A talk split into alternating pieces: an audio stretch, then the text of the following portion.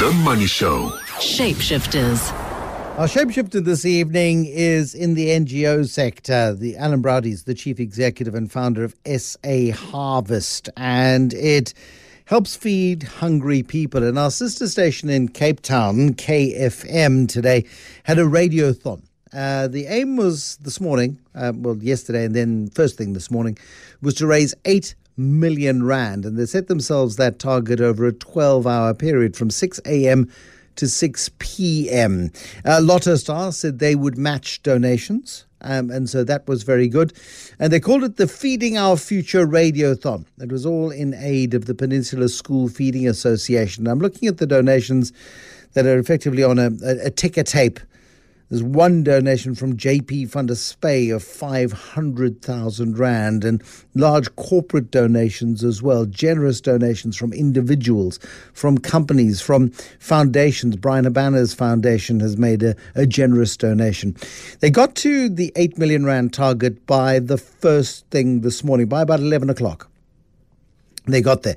Allan Gray with 200,000 and Coronation with 100,000 and Primedia uh, the company that I work for and that owns the radio station, uh, donated 100,000 Rand, as did KFC. And the CEO of Primedia donated 5,000 Rand. And other colleagues have come to the party as well. By six o'clock this evening, they'd reached 20 million Rand, outstripping the original target by 250%. An astonishing achievement by a team that really pulled together to tug on the heartstrings of Cape Tonians. And as that ended, we got hold of the station manager at KFM. His name is Stephen Werner. And I swear Stephen was about to cry with joy, pride, and possibly some exhaustion. Tell me, how much have you raised and why have you raised it? We have raised 20 million rand in 12 hours, thanks to the people of the Western Cape, corporate Cape Town, corporate Western Cape, corporate South Africa, and our friends at Lotto Star, all for the Peninsula School Feeding Association. They are feeding 28,000 children, and we have fed 28,000 children for an entire year and then some. The original goal was 8 million. We've gotten to 20, and that's all because of our listeners and the people of Cape Town and the Western Cape. Are you going to cry? I've cried twice today. I might cry again. Uh, maybe. Manic is our Stephen Werner. Yeah, what a great achievement. 20 million rand raised in a day for the Peninsula School Feeding Association, and it'll feed tens of thousands of kids for a whole year.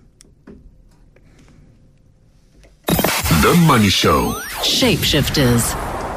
Alan Browde, founder and chief executive at SA Harvest, is our shapeshifter this evening. That must warm the cockles of your heart, Alan. Good evening. Good evening. Good evening, Bruce. How are you? No, very good, thank you. Raising money to feed people who so desperately needs it, and there are millions in South Africa who do, is not an easy task, I'm sure. No, it's a very difficult task. That's, I'm absolutely flabbergasted by this. And uh, it's, it's, just an, an, amazing effort. And given that there's such, and worldwide really, there's such donor fatigue, um, it's, it's, it's an unbelievable effort. And that's, you know, how we survive NGOs is by raising money from generous people. And it uh, it's tough. So I must say, this is uh, really does uh, uh please me. It's unbelievable. Tell me about your background, Alan. Where you born? You you grow up in Joburg. Were you born in Joburg? Yeah, born and bred in Johannesburg, um, in a suburb called Sandringham. Uh, started my life at Sandringham uh, primary school, and then uh, later on shifted to King David, King David High School, where I matriculated, and then um, went to university here. I did a basic uh, BA sociology, like most people did then, and then um, went uh, became a farmer on a kibbutz in Israel for some years now, explain that. Uh, explain that to me, please, Alan. I mean, it was a hell of a trendy thing to do at one time, especially for young Jewish South Africans. It was uh, almost like a rite of passage. I mean, at kibbutz, you say you became a farmer. Were you farming or were you working like a maniac on the on the kibbutz? Because I mean, you get such mixed stories of what the living on the kibbutz. I suppose it depended on the kibbutz and who you were there with, and people from all over the world. But there was this idea that you would go work for nothing. You would um, you know, toil and cover you know, bunches of bananas with black bags to help them um, ripen faster. You'd be up before dawn, in bed after dusk. But, you know, it was a good party, but you worked blimmin' hard for the privilege of getting this communal living experience. Quite a socialist idea. Yeah. So, Bruce, it sounds like you. You've done know, it yourself. You're I, I, I, know, I know one or two people who have, um, but yeah. I, I, was blocked. I was blocked. Parents said, "No, you're not going to go do that. Go to university," uh, and then I got busy. Um, but yeah, and I'm uh, sorry I missed the opportunity. But your experience was it? A, was it a life affirming experience? Yeah, no, no, no. So mine was, you know, they were, they were really you were describing two types of lives. Really, one was a, a sort of committed. Um, um, life to, to, to the socialist way of living. And the other were what we called uh, volunteering. So volunteering was huge, as you know, from all over the world and from South Africa and everywhere. And if you lived on a kibbutz, um, groups of volunteers coming to work on the kibbutz, as you described, was very common. But for me and for my, um, you know, uh, uh, social network, it was really a commitment to the socialist way of life we believed in it. We believed in the kibbutz as, as probably one of the uh, purest form of socialism in, in, in terms of a, a, sociological structure in the world. So it really was, you know, uh, from whom according to his ability, to whom according to his need. And that's what we lived. And, uh, you know, we believed in it. And from when we were young, we it, it was our main a passion in life. And, and so for me, it was going there and working. There was an ideological element to it. I worked in the in in in the um, uh, uh, um, dairy, and uh, we had a magnificent business, and it was very hard work, but it was very fulfilling. And how long were you on the kibbutz for? You said several years. Well, yeah. So I was there for uh, uh, altogether about five years and um, and then uh, then my personal circumstances changed, and I came back to South Africa. Okay, but have you always been involved in sort of uh, in, in, NGO work? I mean, you did spend time at Grey Advertising, but you, as as MD of Grey Action, um, which was, I think, not quite advertising, but sort of almost social leanings there as well. Well, not really. The Grey Grey, um, the, the, the Grey Action was the sort of marketing services provided to the Grey Group. As you know, in those days, the Grey Group was the biggest advertising agency in the country and had uh, many huge blue chip clients. And they, they, they, they spun out this company to provide public relations services, um, design services, promotional services. And that's what the Grey Action did. So it wasn't really the NGO space. The okay. NGO, my NGO, sorry, Bruce. No, carry on. Sorry, I'm just affirming. Sorry, carry on. Uh, yeah. So, um, but the the in my NGO, I, I, then got into marketing and had my own marketing uh, services company for the last 25 years or so.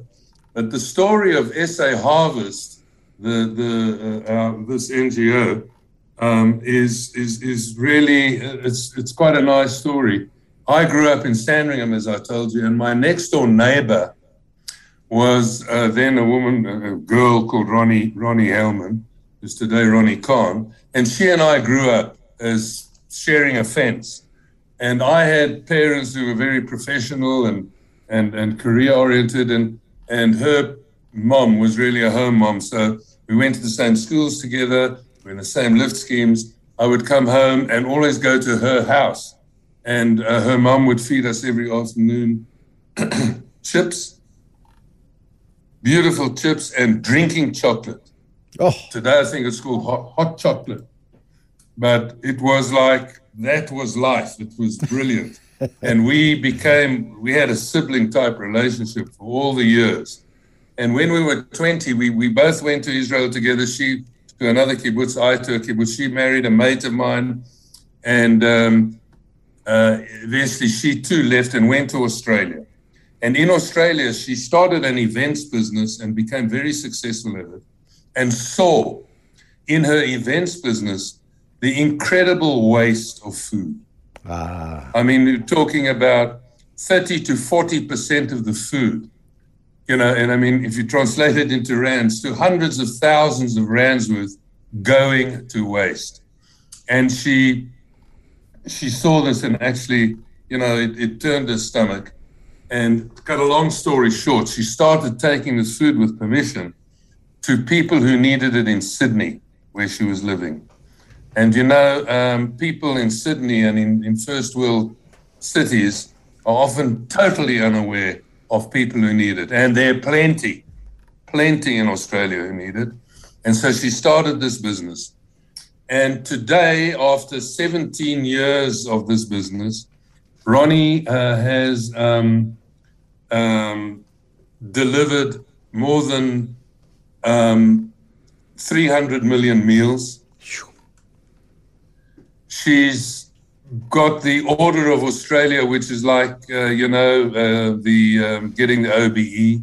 She's become a very famous personality. And I mean, uh, I don't say that lightly. She's a famous woman in Australia. She's done amazing things. She helped change the law, the Good Samaritan law, um, which was very important. And um, she's uh, done fantastic things. And we've kept this relationship up all our lives. And I said to her that I, I, I commit because she really wanted to give back, and I wanted to give something back to this country, which has given us so much.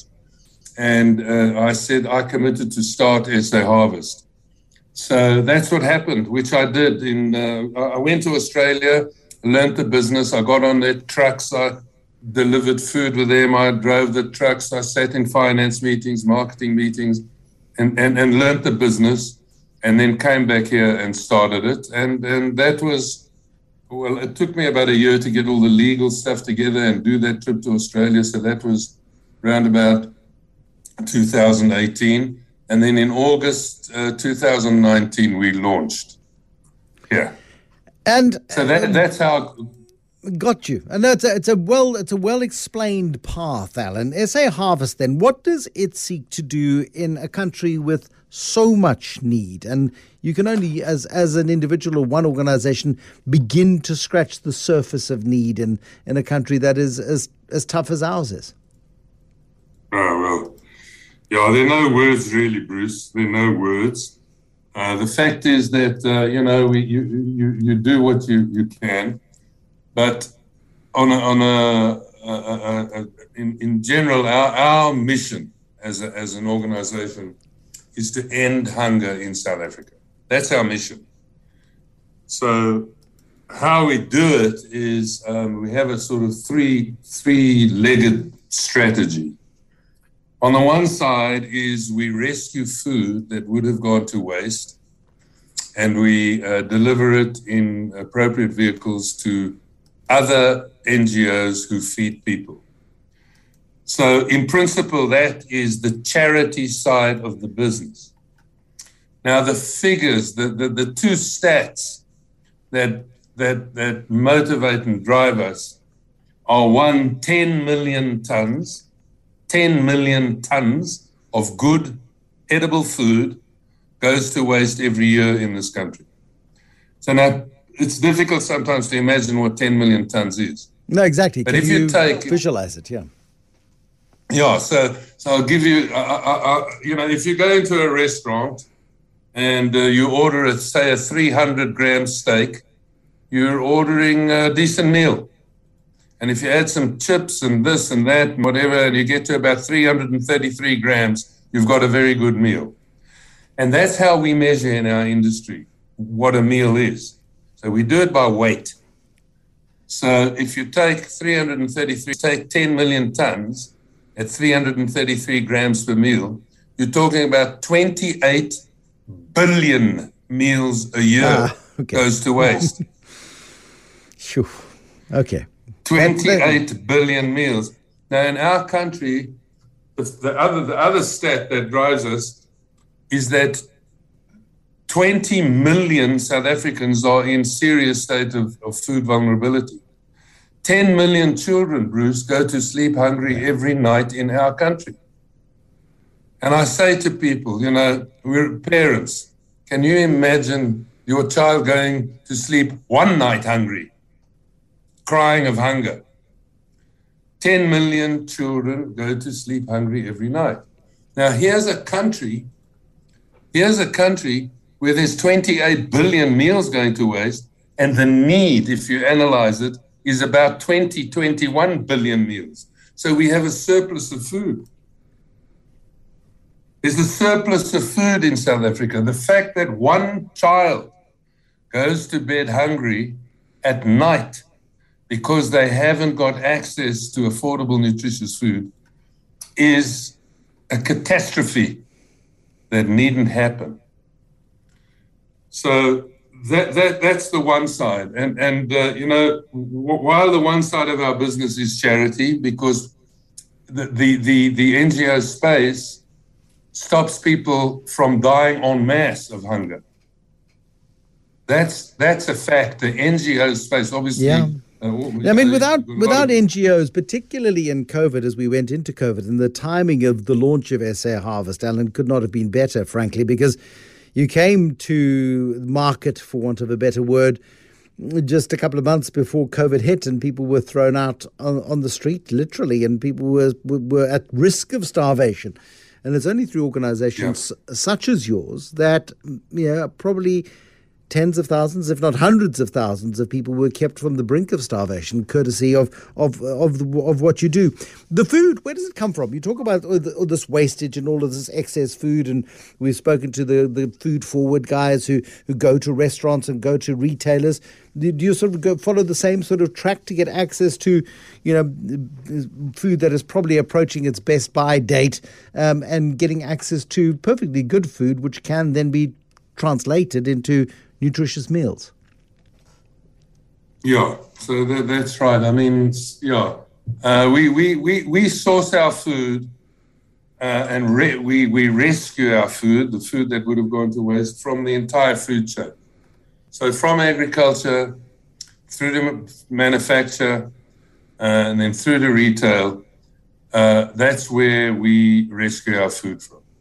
So, um, you know, people talk about restaurants and stuff like that, but the, the thing about restaurants is that uh, restaurants, and, and, and, and we find, I mean, in, in South Africa, restaurants seems to be the most professional aspect of our economy. There's not much waste because they're efficient. Yeah. Restaurants who are wasting restaurants who are wasting food are not in business for too long. So most of our food comes from the from the agriculture, manufacturing, and and and, and retail sector. You talk about you know from from uh, um, um from from agriculture through through the food chain. Uh, that's where most of the waste occurs. There is there is that uh, image that a lot of the waste occurs in households, but you know in developing countries, house like we are, households uh, the, the, the percentage wastage is small, relatively small. Uh, in in developed economies where people, you know, if, if there's a if there's a sort of um, slightly softening tomato, they'll throw it away because yeah. it doesn't mean that much. But in our sort of economy, it means everything. How how much of a food crisis we're we sitting in right now, Alan? In your uh, to, to your estimation, as we go into a winter where jobs are scarce, opportunities are scarce, food price inflation is high, cost of living has risen exponentially over the last year to 18 months. How much trouble are we in? We're in huge trouble, Bruce. Absolutely huge trouble.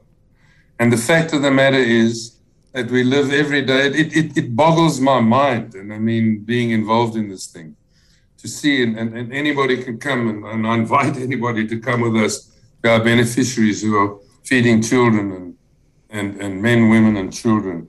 We're in huge trouble. Um, there's a food shortage. People have not got access, enough access to um, nutritious, affordable food. And so there's a problem. And you, we know that there's, a, there, there's, there's an inflationary problem right now. And, uh, you know, it, it, it, just gets worse and worse. So um, there's just absolutely no doubt. And and and to my you know my my thinking about this is, I mean, we are in. Uh, you know, we, we hear about wars, the war in Ukraine and other wars in history and so on, and how people uh, responded. Like, for example, after the Second World War, in England, in the United Kingdom. They responded unbelievably. They planned and, and they, they, they created, and, and I, I'm saying this advisedly because it's something that we're pushing very hard for. They created a ministry of food. And that ministry of food made sure that there weren't shortages in, in, in the United Kingdom. And they created these victory gardens where everything, even Buckingham Palace, was turned into a garden. Yeah, absolutely. Yeah, Buckingham Palace was turned into a garden. And you know, Bruce, they produced one million tons of food from these little victory gardens.